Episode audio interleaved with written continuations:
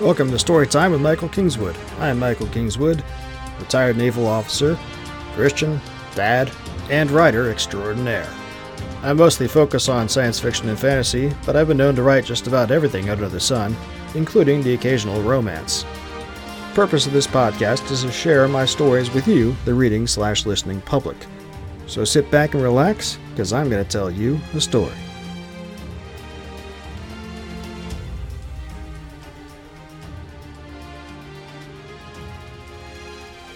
Hi, friends, I'm Michael Kingswood, and it's story time.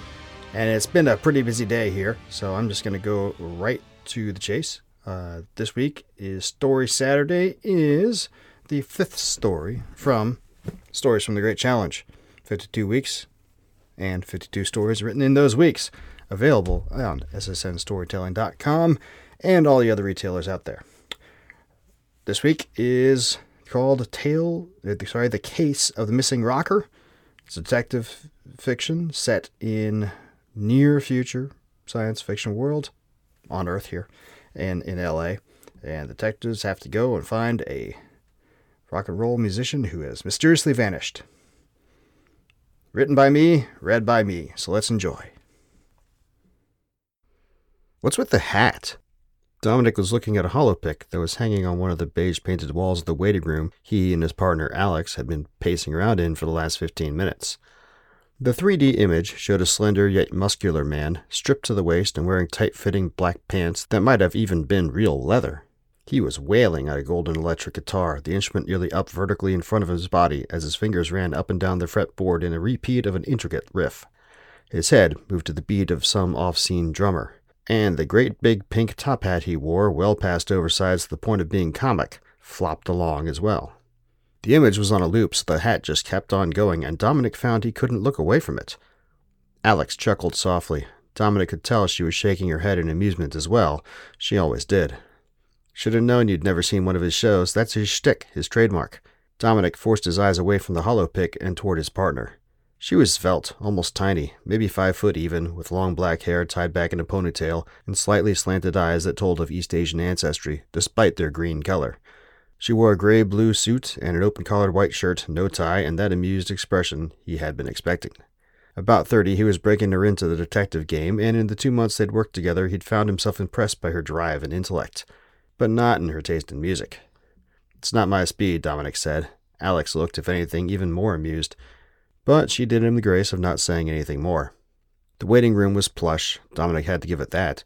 The shade of beige on the walls was actually almost warm, far better than the drab paint job they had down at the station. The brown upholstered couch dominated the walls to the left of the entrance, flanked by a pair of coffee tables on which were placed holopads that flashed a series of screens from the latest periodicals. To the right of the entrance was a small coffee mess that smelled like it had been recently brewed, or at least it didn't smell burnt, which again was a step up from the station. The holopic he had been looking at was not the only one on the walls. Seemed like lots of celebrities did business here.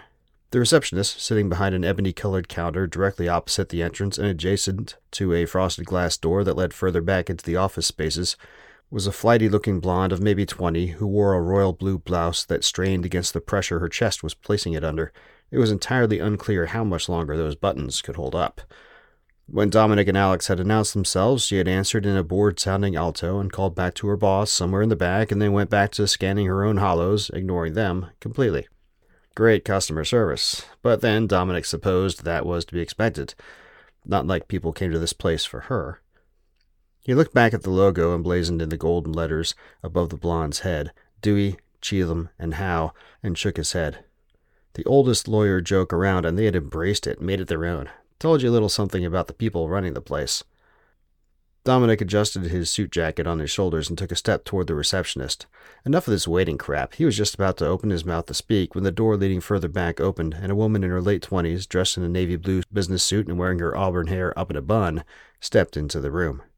She took in Dominic and Alex immediately and flashed them an inviting grin. Detectives? Will you come with me, please? Dominic and Alex traded looks, and then they followed her. She led them down a broad hallway that was painted the same shade of warm beige, but the lighting was different, somehow sharper, more on point. The second door on the left opened into a conference room that was dominated by a table sized for eight, with teleconference microphones at each seat and a gray box in the center of the table, a hollow projector most likely. Two men in suits were standing on the opposite side of the table from the door, looking out the floor to ceiling window that made up the entire wall. And the view was spectacular. The firm's offices were high up on the 25th floor of their building, and this western facing wall allowed a view all the way downtown, past Beverly Hills to Santa Monica, and then out to the Pacific, where the incoming surf flashed and sparkled in the afternoon sun. Didn't suck. The men turned as Dominic and Alex walked in, and their escort announced them. They were both in their fifties. The guy on the right was taller and rounder, with mostly gray hair and bright blue eyes. The other guy was short, bald, wearing square, wire rimmed glasses, and built like a brick shithouse beneath the carefully tailored gray pinstripe suit that he wore. The bodybuilder took the lead, smiling with apparent warmth that did not quite reach his eyes. Thank you, Tina, he said. Focusing in on Dominic, he walked around the table and held out his hand. Sorry to keep you waiting, detectives. I'm Alan Howe. This is Nick Dewey. Dominic shook and was unsurprised to find he had a powerful grip. Detective Dominic Trejo, he gestured toward Alex. My partner, Alexandra Okada. Charmed, Howe said. Dewey made similar pleasantries, then there was an awkward silence for a few seconds. Dominic traded quick glances with Alex. When it became clear their hosts were not going to speak first, he decided to break the ice. So, what can we do for you, counselors? The lieutenant had ordered them to drop everything and get down to the firm pronto, so this better be good. Howe gestured toward the chairs surrounding the table, and they all sat. Then he leaned forward in his. I must stress that this needs to be kept in the strictest confidence, he said. Dominic cleared his throat. Already got that word, he said. Straight from the chief's office, I've been told. So, he clasped his hands together on top of the table and returned Howe's look. What's going on? Howe and Dewey traded looks, and Howe made a little shrug. Dewey spoke. One of our clients has gone missing, Gary Kovacs. The name didn't ring a bell for Dominic at all, but next to him, Alex took in a quick, surprised breath. He glanced her way and raised an eyebrow. She saw his questioning look and lost some of her professional poker face, replaced by the very same amusement she'd worn earlier. You were just looking at his hollow. Dominic blinked. The hat guy? Guitar player? He looked back at the attorneys and they nodded confirmation. He was supposed to get on a plane for London yesterday, Dewey continued. His European tour kicks off next week and he has a lot to get done before then. But he didn't show, and no one's been able to get in touch with him anywhere. Not us, his girlfriend, his mom, no one. Even his implants are offline. Alex pursed her lips slightly. He's a grown man. Maybe he just decided not to go. Dominic was forced to agree. It's a little early for us to be getting involved. 48 hours is typically. We don't have 48 hours, Howe said, his tone sharp, focused. There are millions of dollars at stake if his tour doesn't start on time, and that's just from tickets, merchandise, and album sales. He's also got a potential gig at a movie coming up, but if he doesn't show, Howe shook his head. That's not our concern, Dominic said. We're not gophers. If there's not a crime that's been committed, he left the thought stretch out, uncompleted. There must be more to this business, or they wouldn't have come to the police with it. We don't know if there's been a crime or not, Dewey said, taking the lead back from his partner. But Gary's been getting some disturbing messages from fans lately, one fan in particular. He tapped his index finger onto the tabletop, and the hollow projector hummed to life. After a second of warm up, the projection field coalesced in the center of the table, showing an older man with ruddy cheeks and black hair that was going gray. He wore an angry expression, his lips turned back in a snarl as though he was about ready to rip someone a new one. Dewey tapped the tabletop again, and the hollow began to play. My daughter, and I'm going to rip your heart out and feed it to my pigs, you scumbag. Whole world ain't big enough to hide you from me when I. Dewey paused the image again. It continues on for a full two minutes. Dominic was unimpressed. So was Alex. He's a celebrity. He must get 50 of these sorts of threats a day, she said. Actually, no, Howe said. Mr. Kovacs is very careful to not make a spectacle of himself outside of his stage presence. He doesn't engage in politics or causes, and he has made a policy of being gracious to his fans. He employs a fair sized staff just to handle fan interaction and satisfaction. Fan satisfaction, Dominic said, unable to stop a bit of cynicism from slipping into his tone. For the pretty ones, anyway, right? Anyway, he banged this guy's daughter and the guy's pissed. Dominic shrugged. That's all you got. I think we're done here. Pretty sure Mr. Kovacs will show up again as soon as he gets through with the next groupie. He moved to stand, but Howe's sharp voice stopped him before he could budge from his seat. We have assurances from Mayor Chavez that your department will give this all the attention it deserves. As far as Dominic concerned, he had already done that, but he could see from the expressions on the two attorneys' faces that they thought that meant something completely different. And possibly the mayor would as well. Damn it. With a sigh, he nodded. Okay, send us that message. He waved toward the hollow. and Kovacs' schedule, contact list, addresses, you know the deal. We'll need access to his accounts as well. The attorneys didn't like that last bit, but they also had to know the reasons for it. Our firm has a limited power of attorney with Mr. Kovacs. We can arrange for you to have limited supervised access. Hal's eyes narrowed. Anything more, you'll need a warrant. Great. Real helpful. But there was no point in pushing it. Dominic nodded and stood. We'll be in touch, he said. Then he turned and left the room. He didn't shake hands on the way out. This is some kind of bullshit, Dominic said. Back at the station, with its not quite white painted walls, cramped cubicles, smell of burnt coffee, and for those unlucky enough to have the cubes adjacent to the doorway back to the holding tank, the fragrance of puke, or worse. He had the hollow the attorneys had given them up on the unit in his cubicle, and he played it through four times now. It was about what he'd expected. Dude thought Kovacs had deflowered his little girl, and Kovacs was gonna pay. Blah, blah, blah. Dominic had seen that story a thousand times, and it was almost always a guy just blowing off hot air. Nothing to it. And if he really thought Kovacs was the first guy she'd banged, he was dreaming. But there was no getting past it. Dominic and Alex had to at least make it look like they were applying some serious detective work to this nothing burger of a case. He leaned back in his well broken in swivel chair and looked to the next cubicle over to his left, Alex's. Got a background in this guy yet? Alex shrugged back at him. Dan Sobieski, former Marine, works as a longshoreman down in Long Beach now, married to a nurse, three kids, two boys and a girl. How old's the girl? She frowned, then tapped at her desk console. She's. She paused, blinked. Eight? Alex straightened in her chair. That can't be right. Dominic got one of those jolts that was like a kick to the gut. No, it couldn't be, unless the dad was saying Kovacs had. with an eight year old? No, there was no way Kovacs attorneys would have let him and Alex know about this if that were the case. They would knowingly be compromising their client. Unless they didn't know.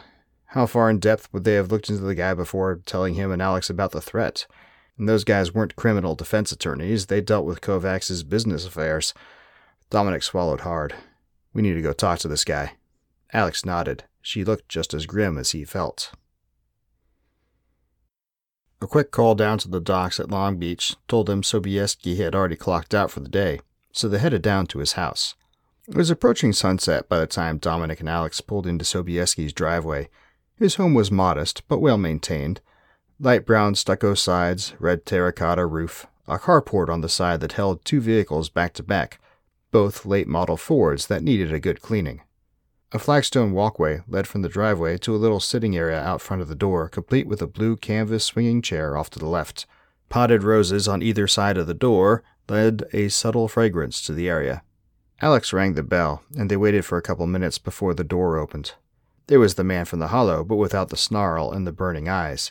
He had on jeans and a gray and blue plaid cotton shirt, untucked. He looked them over quickly, a questioning look on his face. Help you? Dominic flashed his badge, and Alex did the same. LAPD, Mr. Sobieski. We're here to talk to you about the message you left for Gary Kovacs a week ago. Sobieski's face dropped, then he lowered his eyes to the ground. Nodding, he said, Yeah, I knew as soon as I sent it that was a mistake. He blew out a breath and looked back up at Dominic.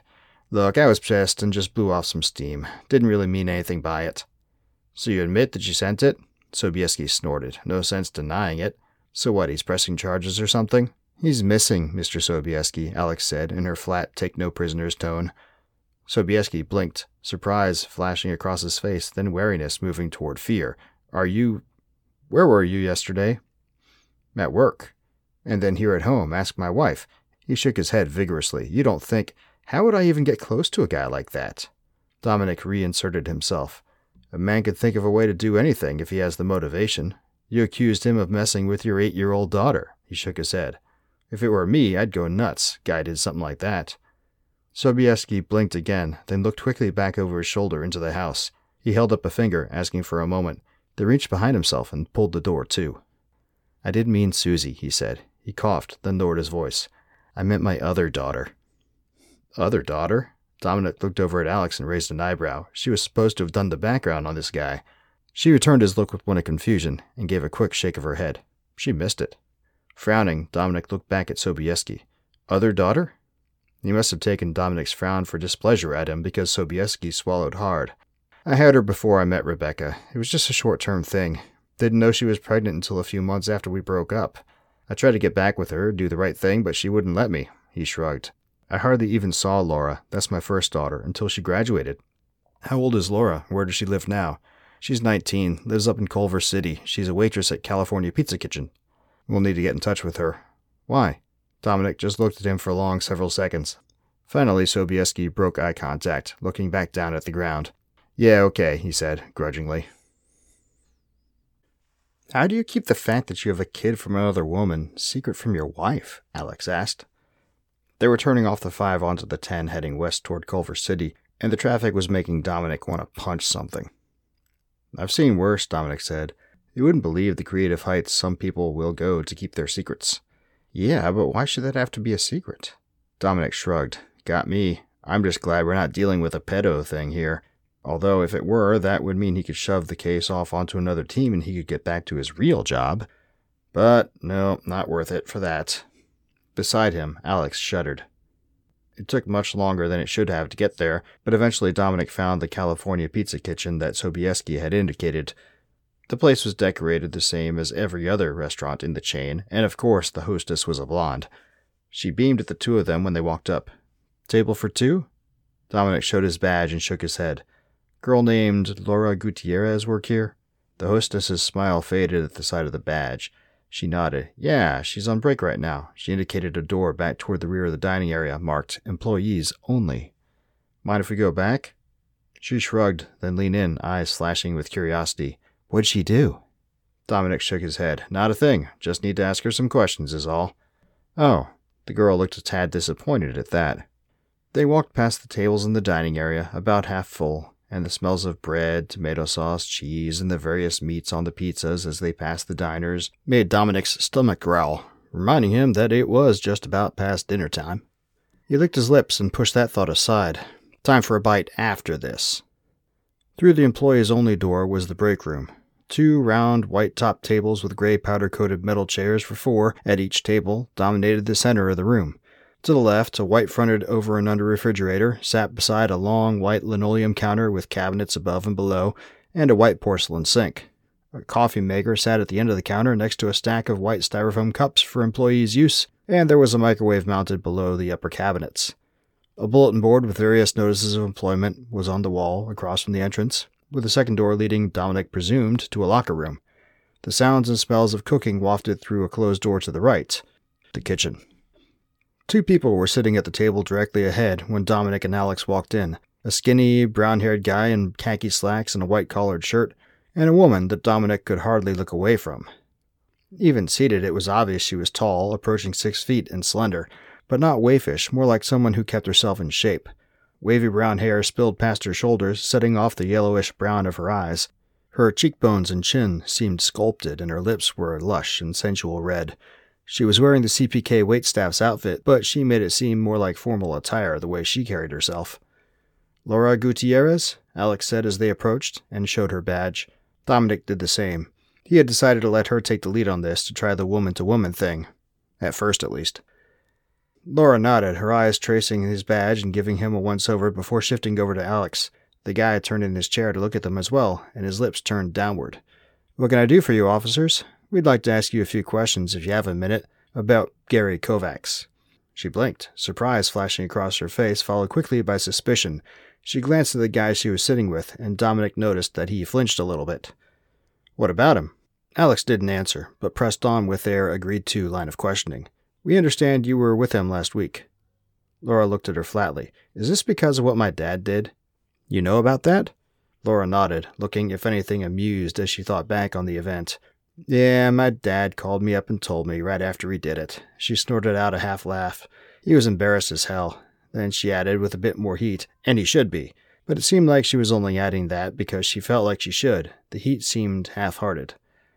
Alex pursed her lips. Interesting. What is? Alex made a little shrug. I think I would have been angry in your position. Laura shrugged. Well, Mom and the courts wouldn't let him be around when I was little.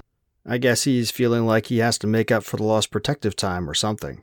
He didn't really mean anything by it, though. I told Gary not to worry about it. Dominic could not stop himself from interjecting at that. You're still in contact with Gary? She narrowed her eyes at him. Yes, it wasn't just a one night stand, if that's what you were thinking. We've been seeing each other for a couple months. She paused, then lost some of her spunk. Only just told Dad about it a week and a half ago. He flipped out because Gary's a rock guy. Figured he was using me. She shook her head, frowning. Now she actually was irritated. He doesn't get it. Dominic looked aside at Alex and she raised an eyebrow. This was an angle they weren't expecting. Why are you asking this? It was the guy who was sitting with Laura, and he was looking at Dominic in particular. His lips were twisted into a half smirk, half frown, and his tone was affronted. Who are you? The guy straightened in his chair. Tom Delancey, assistant manager, he said, putting on an air of importance as he said the title. Great, one of those guys. Well, Mr. Delancey, this is police business, and none of yours. He looked back at Alex and gave her a little nod. She said, When did you see Gary last? Yesterday, we had lunch here before I went on shift. Laura grinned. He said he wanted to get a last good taste of America before he went off to Europe. What time was that? About 1.30. Why? Alex made a little shrug. Just checking the timeline. Someone saw that message your dad left and was concerned. She paused, then asked, Have you heard from him since? No, but he wasn't getting into London until late, and he's going to be really busy. I'm flying out to meet him in Paris for his first gig in two weeks, though. Her grin grew even more broad, and Dominic couldn't blame her. The City of Lights in the company of a rock and roll star? Alex looked like she would relish that idea, too. Her eyebrow arched upwards, and Dominic thought he saw the edges of an envious smile.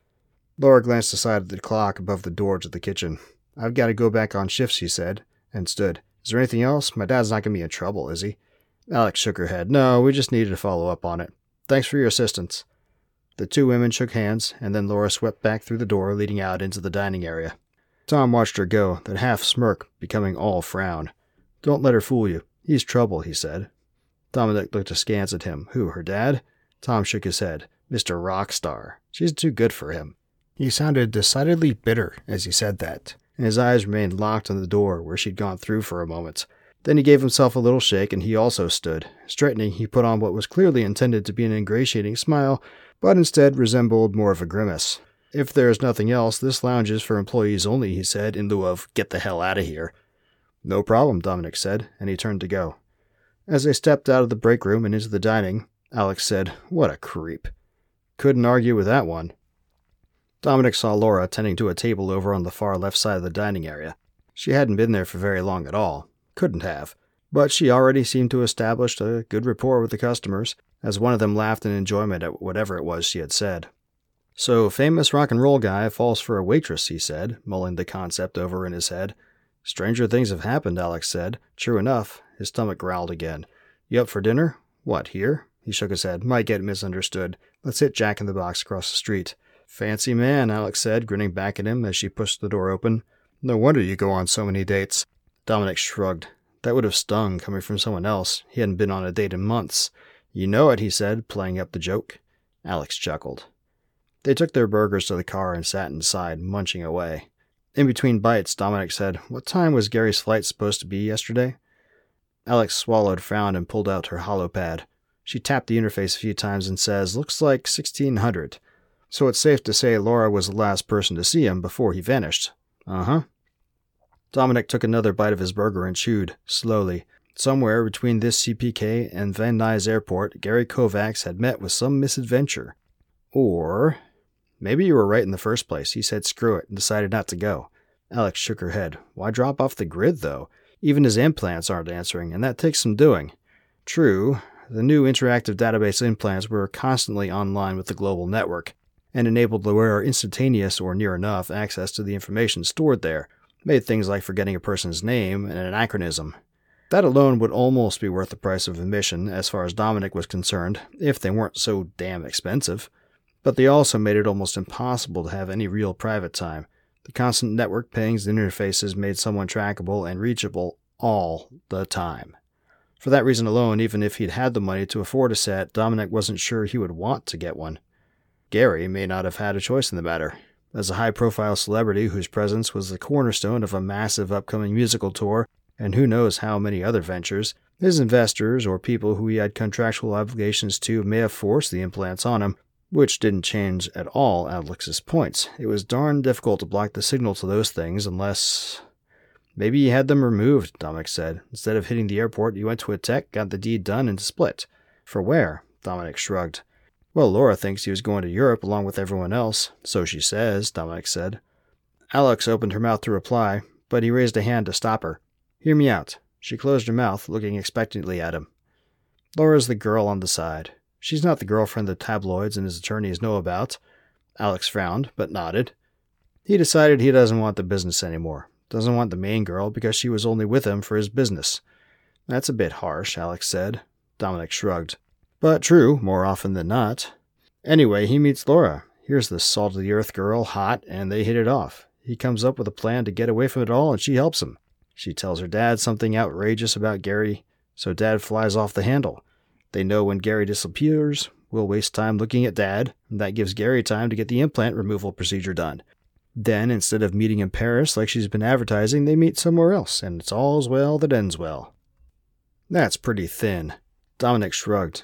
Did our access into his financials come through yet? They'd need to take out a nest egg.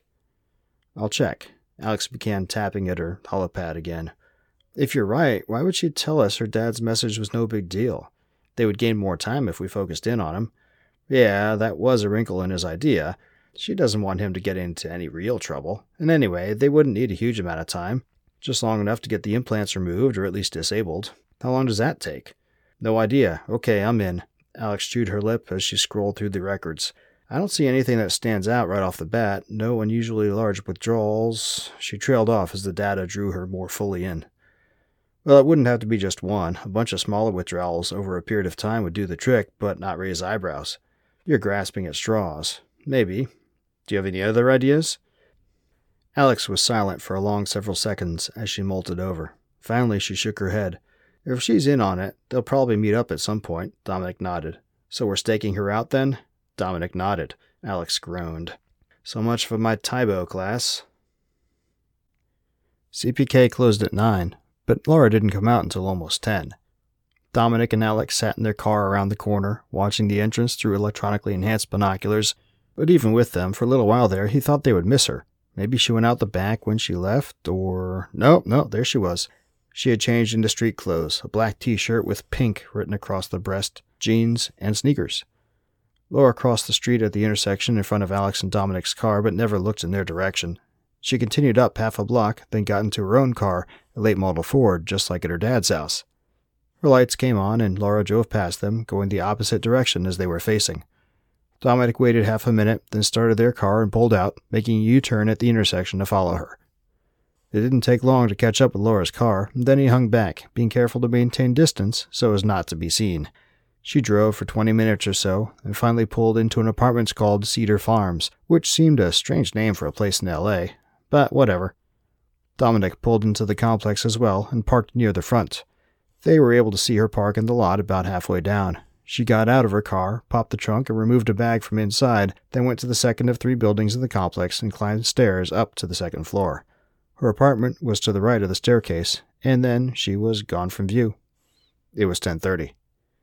Think she'll go out again? Alex asked, peering through her own binoculars at the building. Might not need to if he's at her place. She lowered the binoculars and gave him a wry look. Not likely. They wouldn't risk it this soon. Eh, probably right. They went back to watching. There was a single window visible from her apartment, and Dominic could see the light on. At 11:30, it went off. Ten minutes later, she still had not emerged, and Dominic looked back at Alex. Guess she's in for the night, Alex said. She glanced at her watch. I'm beat. Let's call it and get back to it tomorrow. Dominic nodded and was just reaching for the ignition when movement further back in the apartment complex caught his eye. He raised his binoculars to his eyes. There was a figure crouched in the shadows back at the rear of the parking lot. Dominic flipped on the low light function and his eyes widened. Alex, rear of the parking lot, left side by the big tree. He didn't take his eyes off the binoculars, but he heard her shifting. A moment later, she made a quick inhalation. Is that? Dominic nodded. Pretty sure that's Tom, the assistant manager. He was definitely giving off some creepy vibes. What's he doing here? Dominic adjusted the magnification of his binoculars. Tom was holding something up to his eyes. He'd bet good money that something was a set of binoculars, and he was looking straight at Laura's apartment. Looks like he's doing the same thing we are. Alex's silence spoke volumes. Tom stood there for another several minutes. Then he tucked his binoculars away and stepped over to a car that was parked a couple spaces away from the tree. Dominic switched off the low light function. A couple of seconds later, the car's lights came on. How'd you get in here? Alex said. No way you came past us. There must be a back entrance. Tom's car pulled out of its space. Dominic started his own engine. I was just about to say no way we're not following him, Alex said. Damn right. Dominic was right. There was a rear entrance to the apartment complex's lot. They followed Tom out at a discreet distance. He drove north, and before long they were ascending a winding road leading up into the hills. Dominic could feel it in his wallet every time they got a bit higher and passed another uber expensive house. You can't live up here, not on an assistant manager's salary, he said to himself. Alex must have heard it because she snorted out a chuckle. Maybe Mommy and Daddy do. He did look the type to still be living at home, Dominic had to admit that. But when Tom reached the crest of the hills, he continued on, descending down the other side. Eventually, he slowed and turned onto a side street that branched off to the right. Dominic followed and almost ran into him as Tom had come to a halt. His reversing lights came on, and Dominic realized Tom was parallel parking. He maneuvered around Tom's car, and Alex slumped down in her seat so that she would be less visible. But as they passed Tom by, he was solely focused on the reversing camera and the rear view. He never even glanced over at them. Dominic pulled over in front of a fire hydrant half a block up and killed the engine. In the rear view, Tom was just getting out of his car. He looked both ways and then hurried across the street to the house across from where he had been parked. It was difficult to make out many details of the house because all its lights were off, but there was a carport on the near side, and it looked like the house was just one story. Dominic chewed on his lip for a second. Then he grabbed up his binoculars and opened the car door. What are you doing? Can't see anything from here. I'm going to sneak over and check out what he's doing. He's going home, is what he's doing. Are you sure? Alex frowned, then nodded, conceding his point. Tom had already stalked one victim tonight. What's to say he wasn't doing it again? She got out of her car also, but took a moment to pick up their portable transmitter before joining him. They moved quickly, staying to the street side of the parked cars and keeping low so they would not silhouette as they approached the house. Slowing as they reached the last car that was parked before the house's driveway, Dominic inched his way to the edge of the car and peeked around. The carport lights were not on, but there was a storage shed at its rear. The shed's door was ajar, and the interior light was on, illuminating the red Mercedes parked in the carport. There was someone moving around in the shed, and Dominic could hear at least one voice coming from within, though he couldn't make out the words. A minute or so later, Tom emerged from the shed, and now Dominic could clearly hear him say, Motherfucker, over his shoulder as he switched off the light, closed the door, and locked it. Then he walked around the Mercedes to the door leading from the carport into the house itself, unlocked it, and went inside.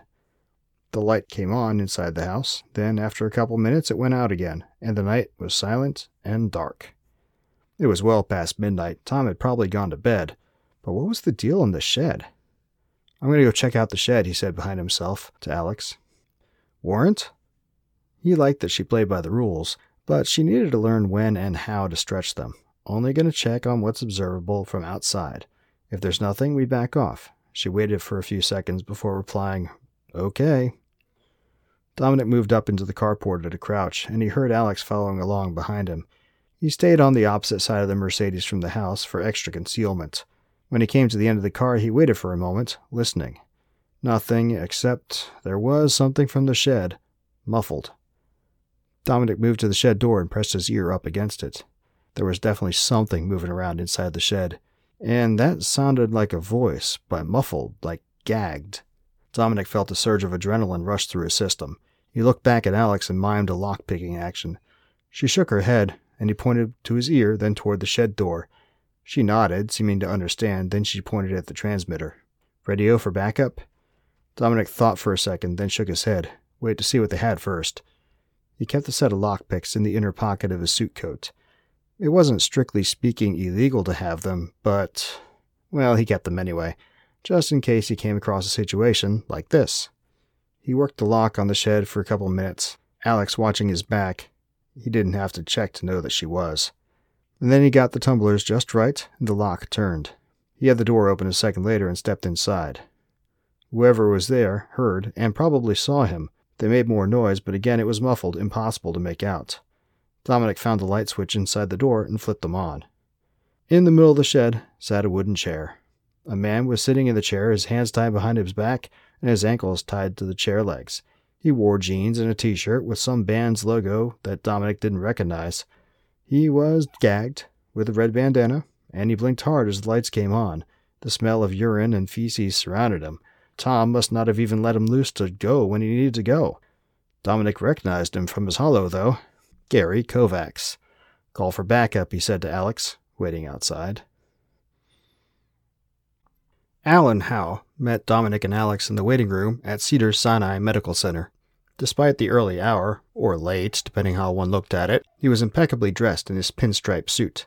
It didn't look at all like he had been woken in the middle of the night with the news and that he had rushed down to see his client.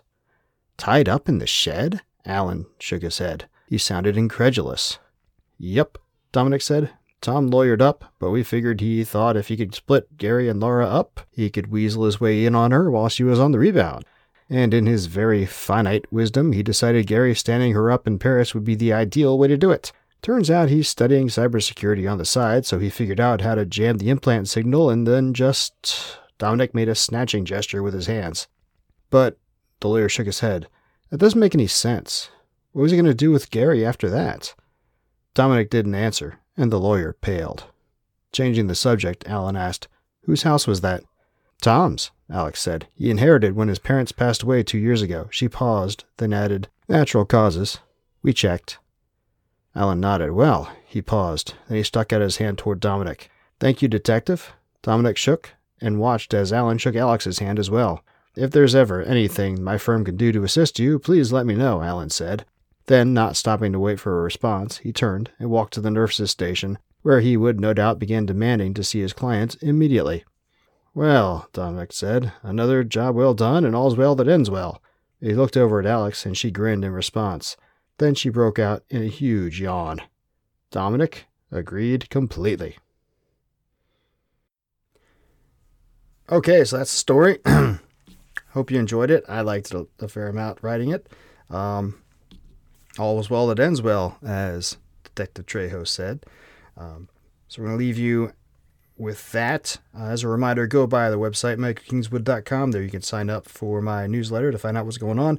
You can also become a supporting member, give a few bucks a month to get a few extra goodies, and it helps keep the lights on and keep the uh, cash flow going on this writing venture. Go back the Kickstarter campaign for campaign season, Glimmervale Chronicles number six. It is going for one more week until March the 15th. So about 10 days left on it still. and we're already crushing, but obviously more backers is better. And uh, of course, please uh, subscribe to the channel, whether you're on YouTube or BitChute or listen to the audio podcast. All that's good stuff. Um, and yeah, just other reminder come by our live streams, 2 p.m. Pacific every day, and like everything, share with everybody, and come back for the next time. Until then, don't do anything I wouldn't do. Thanks for listening to Storytime with Michael Kingswood. For information on my books, visit michaelkingswood.com or visit my web store at ssnstorytelling.com. My books are all available through all the various e-tailers, but buying direct from me nets me the most profit. For information on new releases and other special deals in the future, sign up for my newsletter on my website. Storytime with Michael Kingswood is copyright of Michael Kingswood. Intro and outro music is copyright Jean Paul Zogby licensed through stockmusic.net. All rights reserved.